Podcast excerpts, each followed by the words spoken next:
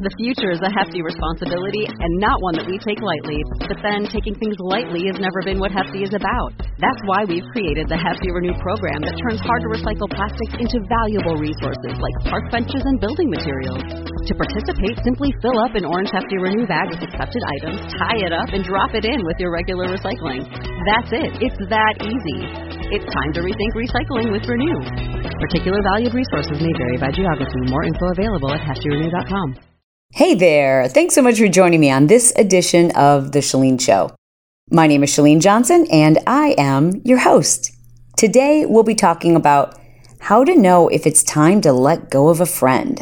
Welcome to The Chalene Show. Chalene is a New York Times bestselling author, celebrity fitness trainer, and obsessed with helping you live your dream life. So, we've all been there that moment or stage when you ask yourself, why am I still friends with this person? Or should I still be friends with this person? Or why in the world am I still maintaining a friendship with this person? It's a question we all struggle with. And one of the reasons why we struggle with it, well, there's actually a lot of reasons why we struggle with it. Sometimes we struggle with that decision because we feel as though the decision may reflect poorly on us. Does moving away, cutting ties, or letting a friendship drift apart, does that make you a bad person? Could someone who we care about do the same thing to us? If you quit on this friendship, does that make you a quitter? Does letting go of this person who you've been trying to help and make better, does it mean that you've failed in your quest to help them? Will other people judge you? Will this person speak negatively about you or put their own twist on how things went down?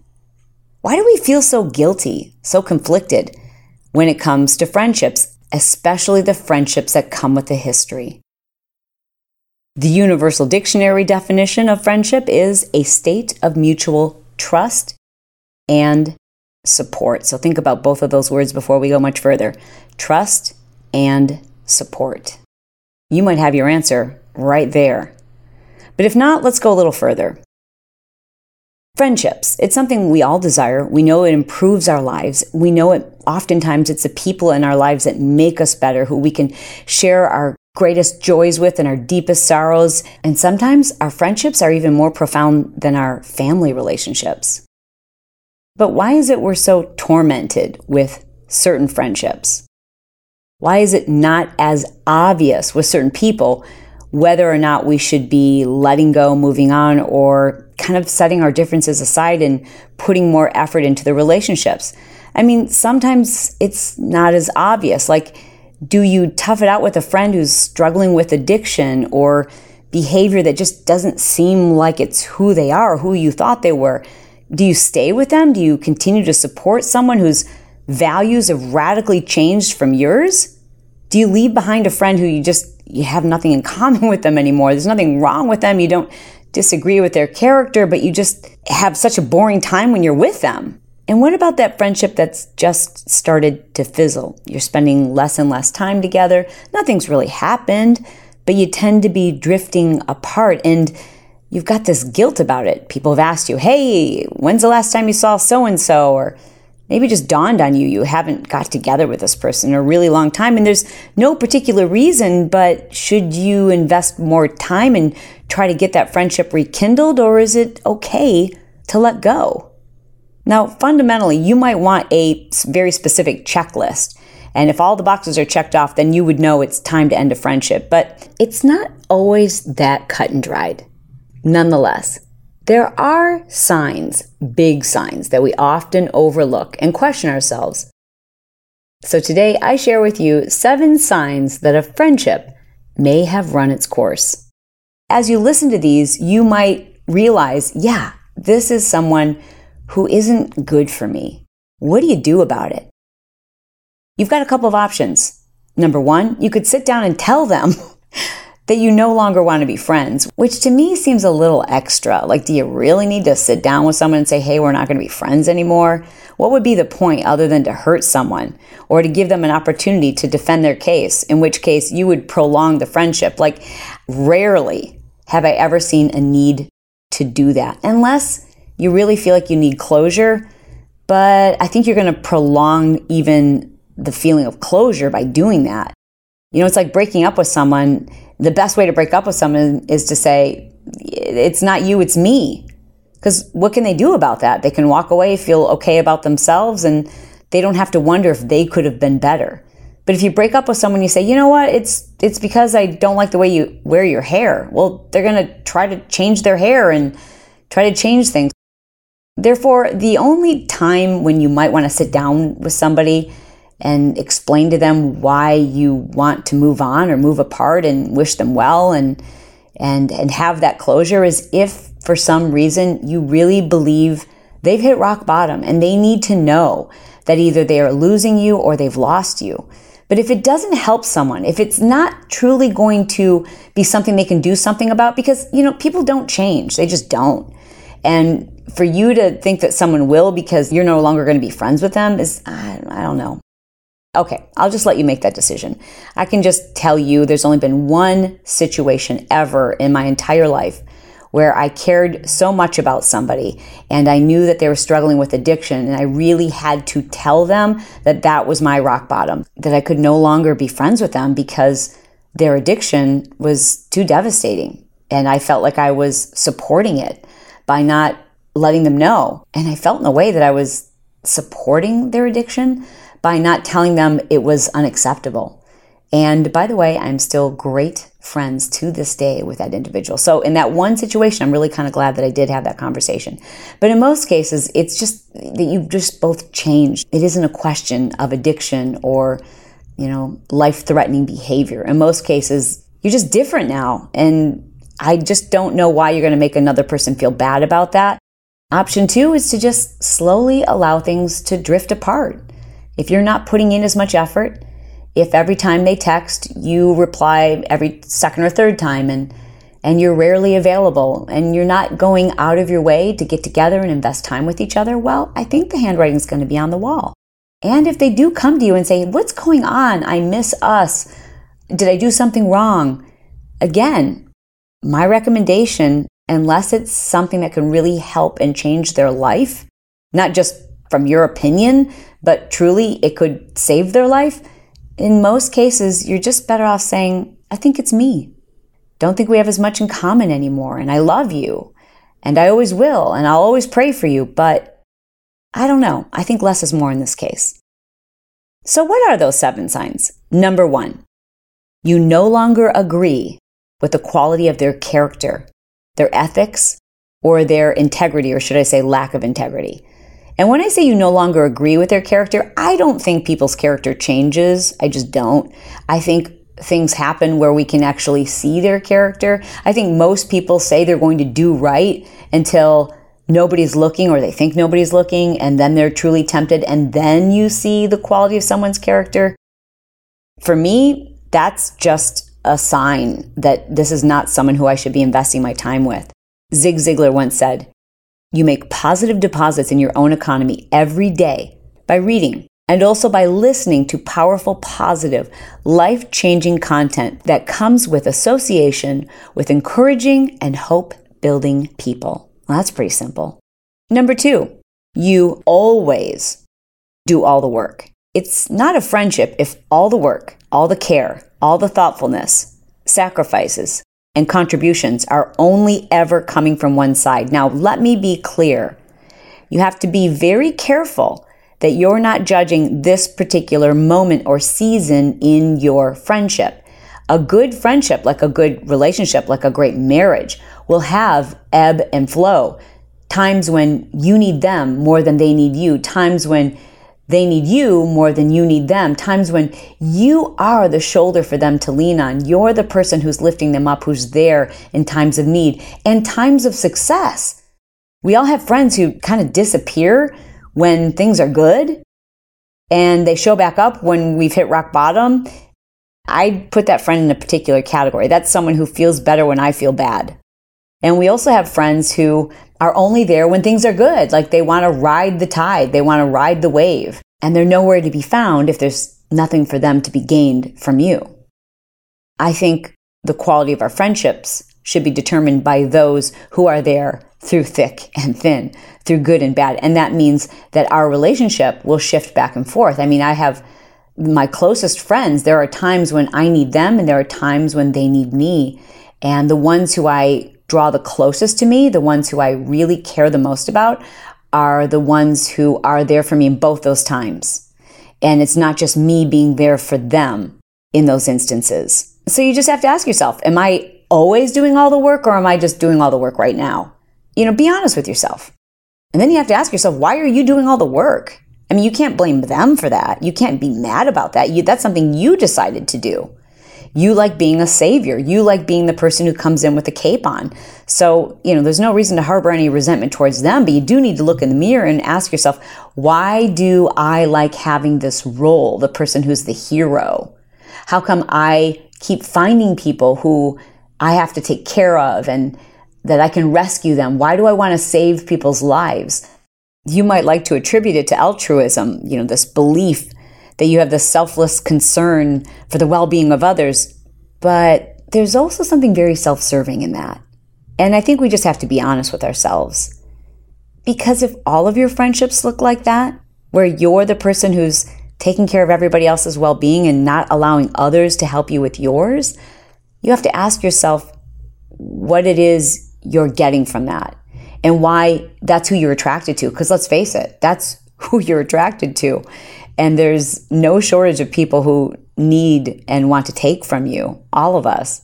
So ask yourself why it is you're doing that and then make a decision that you've got to start attracting people who can care for you. And you have to make a concentrated effort to look for and be confident enough in yourself to find people who are strong enough to stand on their own two feet and sometimes take care of you. I say that because I used to never be attracted to people who I felt were stronger or more capable than me because that might mean I wouldn't be the hero in the relationship. And I, I liked being the hero in the relationship. So it took just maturity to realize that it was draining, but it was also my own fault. You know, that's who I was looking for. And then I was frustrated when that's who I was surrounded by. So it's just a matter of being self aware and making a decision. The number three sign is that you can't truly be yourself. Now, here's what I mean by that. There are those people who we kind of change when we're around them, but we change because ah, we know we should ask more of ourselves. So maybe this is someone who, when you're around them, you don't use profanity as much, or you tend to exercise more or speak positively of other people. And that's a little different from hiding who you truly are. So I think there are those people who, when we're around them, they make us want to be better. And it's not that we're trying to change who we are, but they, they make us want to be better. And then there are those people who, when we're around them, we don't feel like they really accept our true, authentic selves. Like they judge your haircut, they don't like the way you dress, they make you feel self conscious about your choice of work or your political affiliations or whatever it is. You just feel like you can't be your true self. And that's very different from someone who you're around and you feel like you need to change, not so they will accept you, but you feel like you need to change in other words, you need to improve. You need to improve who you are. Like you've got greatness inside of you and they just bring it out in you. And that's a good thing. Know that change for the better is good and that changing yourself completely for the purpose of acceptance is not healthy.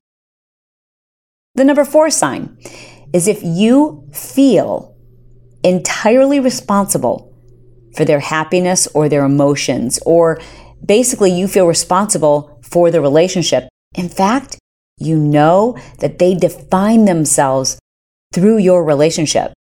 That's how they find significance, importance, happiness, well being. It's how they feel secure. If they know that you're in a good place as friends, then they feel better about themselves. You see, sacrificing your happiness or your health or anything for that matter to try to make another person happy is not a noble act. It's actually kind of selfish because it's unsustainable and you're not giving that person credit to take care of themselves. Plus, it can be incredibly destructive. You can't maintain that without experiencing a level of exhaustion. And you might not feel it initially, but over time, burnout sets in. You are not responsible for another person's happiness. You can be a part of their happiness. You can celebrate in their happiness. You can do things that contribute to their happiness, but you are never responsible for another person's happiness. That has to come from within. The number five sign that it may be time to let go of this friendship. You have very little that feels good about the relationship other than the remember when stories. If your relationship has gotten to a point where there's not much that's uplifting about it, not much that makes you happy, and it doesn't add to your life in a happy, uplifting, or profound way, and all that you enjoy now are your remember when stories, that's, it's probably time to invest your emotion, your time, your dedication, your love, and your care with people who do lift you up. Number six, Dishonesty or trust issues. Stephen Covey said, Trust is the glue of life. It's the most essential ingredient in effective communication. It's the foundational principle that holds all relationships together. Amen. Hallelujah. I so agree. That is for me a deal breaker. If I can't trust someone, and if someone's shown me that I can't trust them, I tend to believe them the first time they show me. And I think it's important that we all recognize that. You know, when people show you who they are, you should believe them. And that's not to say that we shouldn't forgive. And there are extenuating circumstances, and there are people that we have to consider individually. But in general, especially when it's a newer friendship or a deep, deep betrayal that just can't be explained away, that's someone who, frankly, you're going to have a hard time rebuilding that trust. And without trust, that's a relationship, but not likely a friendship. Martin Luther King said, In the end, we will not remember the words of our enemies, but the silence of our friends. That's a good one. Let me tell you what that means for me. If I have a friend who loves to report back to me negative things they've heard someone else say about me, and that's a close friend, and they actually became an easy sounding board for someone who had something horrible to say about me, that's someone I can't trust. They didn't stand up for me, they didn't speak on my behalf. And I know you can't do that in all circumstances, but if, if somebody is becoming a receptor of garbage and gossip about you, you have to question whether that's someone you truly have support and trust with. Because remember, that is the definition of a friendship. That is someone who frankly, I don't find that supportive. It's not someone who I trust. Trust me, if someone has something negative, cruel, mean, or destructive to say about one of my friends, you can bet that is not going to fly. You can bet that I will shut that conversation down, number one. Number two, I will set them straight and I will take my hoops off to do it. And the number seven sign that this may be a friendship that has run its course is that this person has the maturity of a middle schooler. Examples, and this is a big one for me. If I have friends who are like, you hurt my feelings, and I'm worried about their feelings, then that's someone who doesn't have the maturity to come to me and explain that I've triggered something in them. That's someone who doesn't know me or support or trust me because I would never intentionally hurt someone who I love. So to accuse me of hurting you is to overlook the fact that there's something about your own past that I may have triggered a feeling in you, but I haven't intentionally hurt you. And I think when people tell us, people who know us and know our intentions and know how much we love and care for them, accuse us of intentionally hurting them, I just think that's immature. And maybe it's semantics, but I just have zero tolerance for people who don't have the maturity to communicate with me that something may have been triggering or upsetting without accusing me of doing it intentionally. And I'm not negating the fact that people get their feelings hurt. I mean, I've had my own feelings hurt, but I think it's quite another thing to accuse someone of doing it intentionally. Most often, our feelings are hurt because of our own issues, our own baggage, our own sensitivities, our own triggers. So before you accuse someone of intentionally hurting you, ask why and what about your own past created that feeling. And then rather than pointing a finger at someone and asking them to bear the brunt of this accusation, why not just explain where you think it comes from and how it made you feel, as opposed to pointing a finger at someone and accusing them of, of hurting you, which is somebody who loves and supports you wouldn't do, right? I also don't have time for people who feel threatened when I spend time with someone else, whether that's a family member or other friends or, or when I'm invested in a project or a season of my business. Someone who truly trusts you and supports you, which again is the definition of a friend, isn't going to be triggered by those things. They trust you and they support you and they understand that this is a moment in time. And that if you're truly friends, you'll long after this season passes and they won't be threatened by your lack of availability. I remember when I was a new mom, two young kids, and I had a girlfriend who I was, I'm, by the way, FYI, I am no longer friends with her. But I remember she called me on the phone and I think I was actually nursing Sierra, and Brock was like running around like a maniac, three years old. I hadn't showered in days. I was trying to figure out when I was going to be able to actually catch up on my sleep.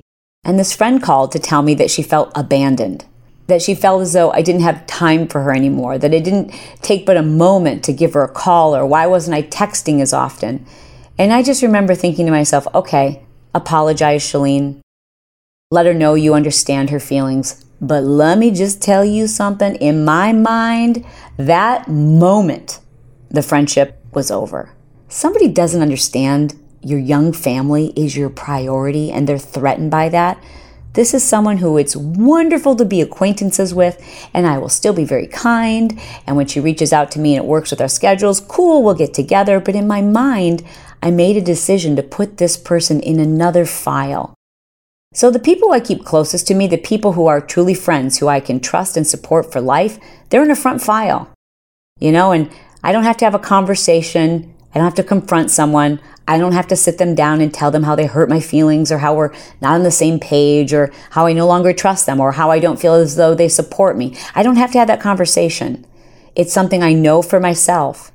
And while all these other people may still be friends, it's not a friend on the same level. They're relationships. They're acquaintances. They're people who I am friendly with, but they're not a best friend, you know? And listen, at the end of the day, how many of those do you really need? Three? Five if you're really, really lucky? But to think that you're supposed to have 10 of those is kind of unrealistic because you just don't have that kind of emotion and time and true love to invest in that many people. And if you do, you probably don't have much available for yourself. And you're the most important person to take care of. Also, in that category of immaturity, people who play games. You know, they keep score. In other words, they'll call you and say, You know, I planned the last time we got together. Or, I don't know if you've noticed this, but I've texted you first the last three times. What? What are we in fourth grade? I ain't got time. Bye, Felicia. Gossip. Gossip's another one. Especially those people who love to tell you what other people have to say about you, or people who love to bring doom and gloom to you. Like, they know there's nothing you can do about it and it's hurtful, or they know it's going to upset you, and they just kind of enjoy that piece of it, even though they love you. That's just a level of fourth grade immaturity that I ain't got time for. There's too many positive people in my life who are much more mature than that that I should be investing my time with. Also, in the category of maturity, are those individuals, or should we say immaturity, are those individuals who they just don't want to hear about the good things in your life. They don't share in your accomplishments. They're the first to be available when things aren't going well, but they aren't the least bit interested in your success. And in fact, when you share your successes with them, you, you almost get the sense that they feel like you're judging them or comparing when you just like to have a few people that can share in your happiness so you don't have to always post it on Facebook and feel like you're bragging. Like, you know, there's certain things that I can have a moment to brag. You know, I'm not going to do this publicly, but can I just tell you how proud I am of myself that I did this? And I've got just a few friends who I can do that with. I mean, like five maybe, maybe more, but there's five people who I know that when I call them and tell them this, like they will beam inside. Like they'll get tears of joy. They will be ecstatic for me. And those are true friends. And those are true friendships. I hope that by sharing these seven signs, I've shed some light on a particular relationship that you have. But again, before you go scheduling a phone call or a serious confrontation with this person, ask yourself if it's really going to help this person to have closure. Do you really need to talk about it, or can you just love this person, but maybe invest a little bit more? Or can you still love this person, but decide for yourself to invest less of your time, emotion, and care so you have more to invest with the people who matter the most. And I'd love to know what you think about this episode. So reach out to me in social media. You know where to find me. I am Chalene Official on Snapchat. I'm Chalene Johnson on Instagram. I'm Chalene on Facebook. And wherever you're hanging out in social media, let me know that you listened to this episode and how it may have helped you. And please know that before every podcast that I record, I sit down and I read your words. I read your reviews and I read them from most recent backwards. Then I get a sense of what you thought about the last couple of episodes. And I have to tell you guys, half the time I get tears in my eyes. I really do because I'm, it's very, very motivating to know how these messages sometimes land at the perfect time and how in sync I feel with my audience. It's like, that's so cool that we were kind of going through the same thing at the same time or that a message helped you in some way. I really appreciate hearing from you guys. So thank you, especially those of you who have written me a few reviews or you'll write a review for the show in general, the Chalene show, but then you've gone back in to review specific episodes that have really had an impact on you. And those reviews, they help the show a lot. That's how I get ranked in iTunes and and that's like, you know, it's important because it's how other people find out about the show and we can kind of, you know, we can spread our sphere of influence, which is a positive one. I hope you'll agree. Hey guys, thanks for allowing me to interrupt for just a moment to remind you that all of these stories, like everyone I've ever featured on Build Your Tribe who's done something crazy cool, has been able to build passive income, create a stream of income for their family and themselves that they didn't have before. It takes focus. It's just not something you can do if you're scattered and disorganized and not focused on why you want and need to do this. Focus has been a critical part of my life. I recently watched a documentary on Warren Buffett that was fascinating. Warren Buffett and Bill Gates were sitting at a table with Bill Gates' father. And Bill's father asked both Bill Gates and Warren Buffett what one word they attributed to their success. And without collaboration, both of them wrote on a piece of paper, the same word focus. And I would say that is true for me and true for so many other people, especially creative types. I mean, if that's you, you struggle because there's so many things to do in the day. There's so many great ideas that you have, so many directions you could go in, and you just need more focus. I want to introduce to you my Smart Life Push Journal. It's something I created for people just like you who need to get focused. You need a daily planner, but it can't be something that takes so much time or feels like scrapbooking or you've got to put stickers in and colors and stamping and pretty ribbons and like who's got time for that? I need to be focused. And I created the 30 day push program around that whole concept. But the thing that was missing was a really simplified daily journal a journal that could allow you to accomplish all of your goals in less than 90 days. And that's what the Smart Life Push Journal has done for so many. I encourage you to check it out. You can do so by going to smartlifepushjournal.com. Okay, back to the show. So until we have the opportunity to spend some time together again soon, don't forget, you are the bomb.com and you got a really cute butt. This episode is brought to you by Smart Life Push Journal. Write that down smartlifepushjournal.com. It's a system I created over five years ago, which to date has helped over a half a million people accomplish their goals, become more productive, healthier, and happier in the process. It revolves around the push goal principles. Now, if you don't know what a push goal is, no problem. The Smart Life Push Journal will actually walk you through the process of finding yours, creating it, and then accomplishing that goal and all the others on your list in less than 90 days. I've taught this system for countless years, and while it works for anyone who does it, it was difficult to help people develop the habit of just creating a push goal and then accomplishing two to three 10 minute tasks each day around their push goal. Like, that seems like common sense, and, and you know that if you just do a few things each day towards your big goals, that they're going to happen. But how do we make that a habit? Well, my 90 day goal setting system revolves around a physical journal that turns that concept into a habit. Now, if you're looking for one of those really fancy, pretty journals that, you know, has your whole year plus your electricity bill plus all of your birthday cards, and it's so big and so cumbersome you can barely carry it around, this is not your journal.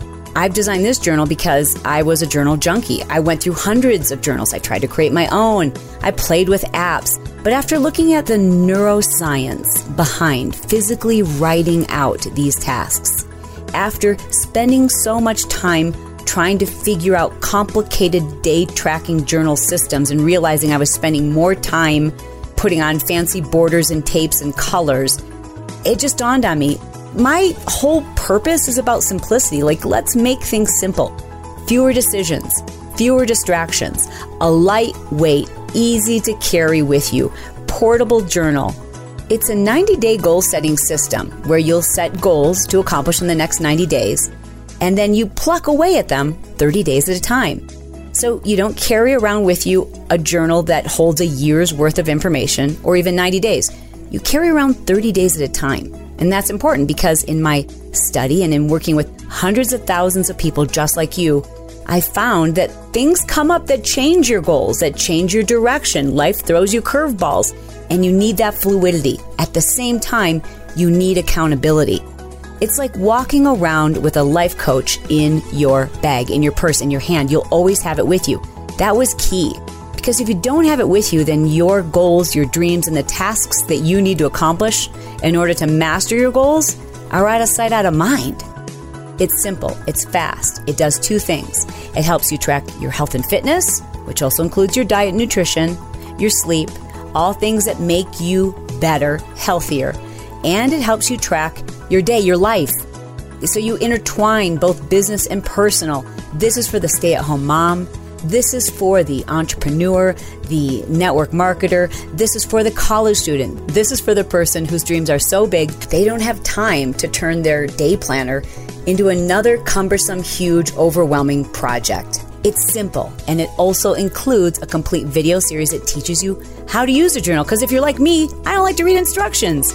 But how you use this journal is what makes it so amazing.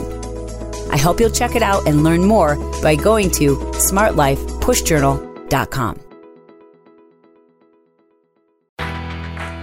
This is your moment. Your moment to move forward and make progress. It's time to see where an education can take you. For over 130 years, Strayer University has been at the forefront of change, offering programs that help students like you get ahead and stay ahead so you can keep striving. Visit strayer.edu to learn more. Strayer University is certified to operate in Virginia by SCHEV.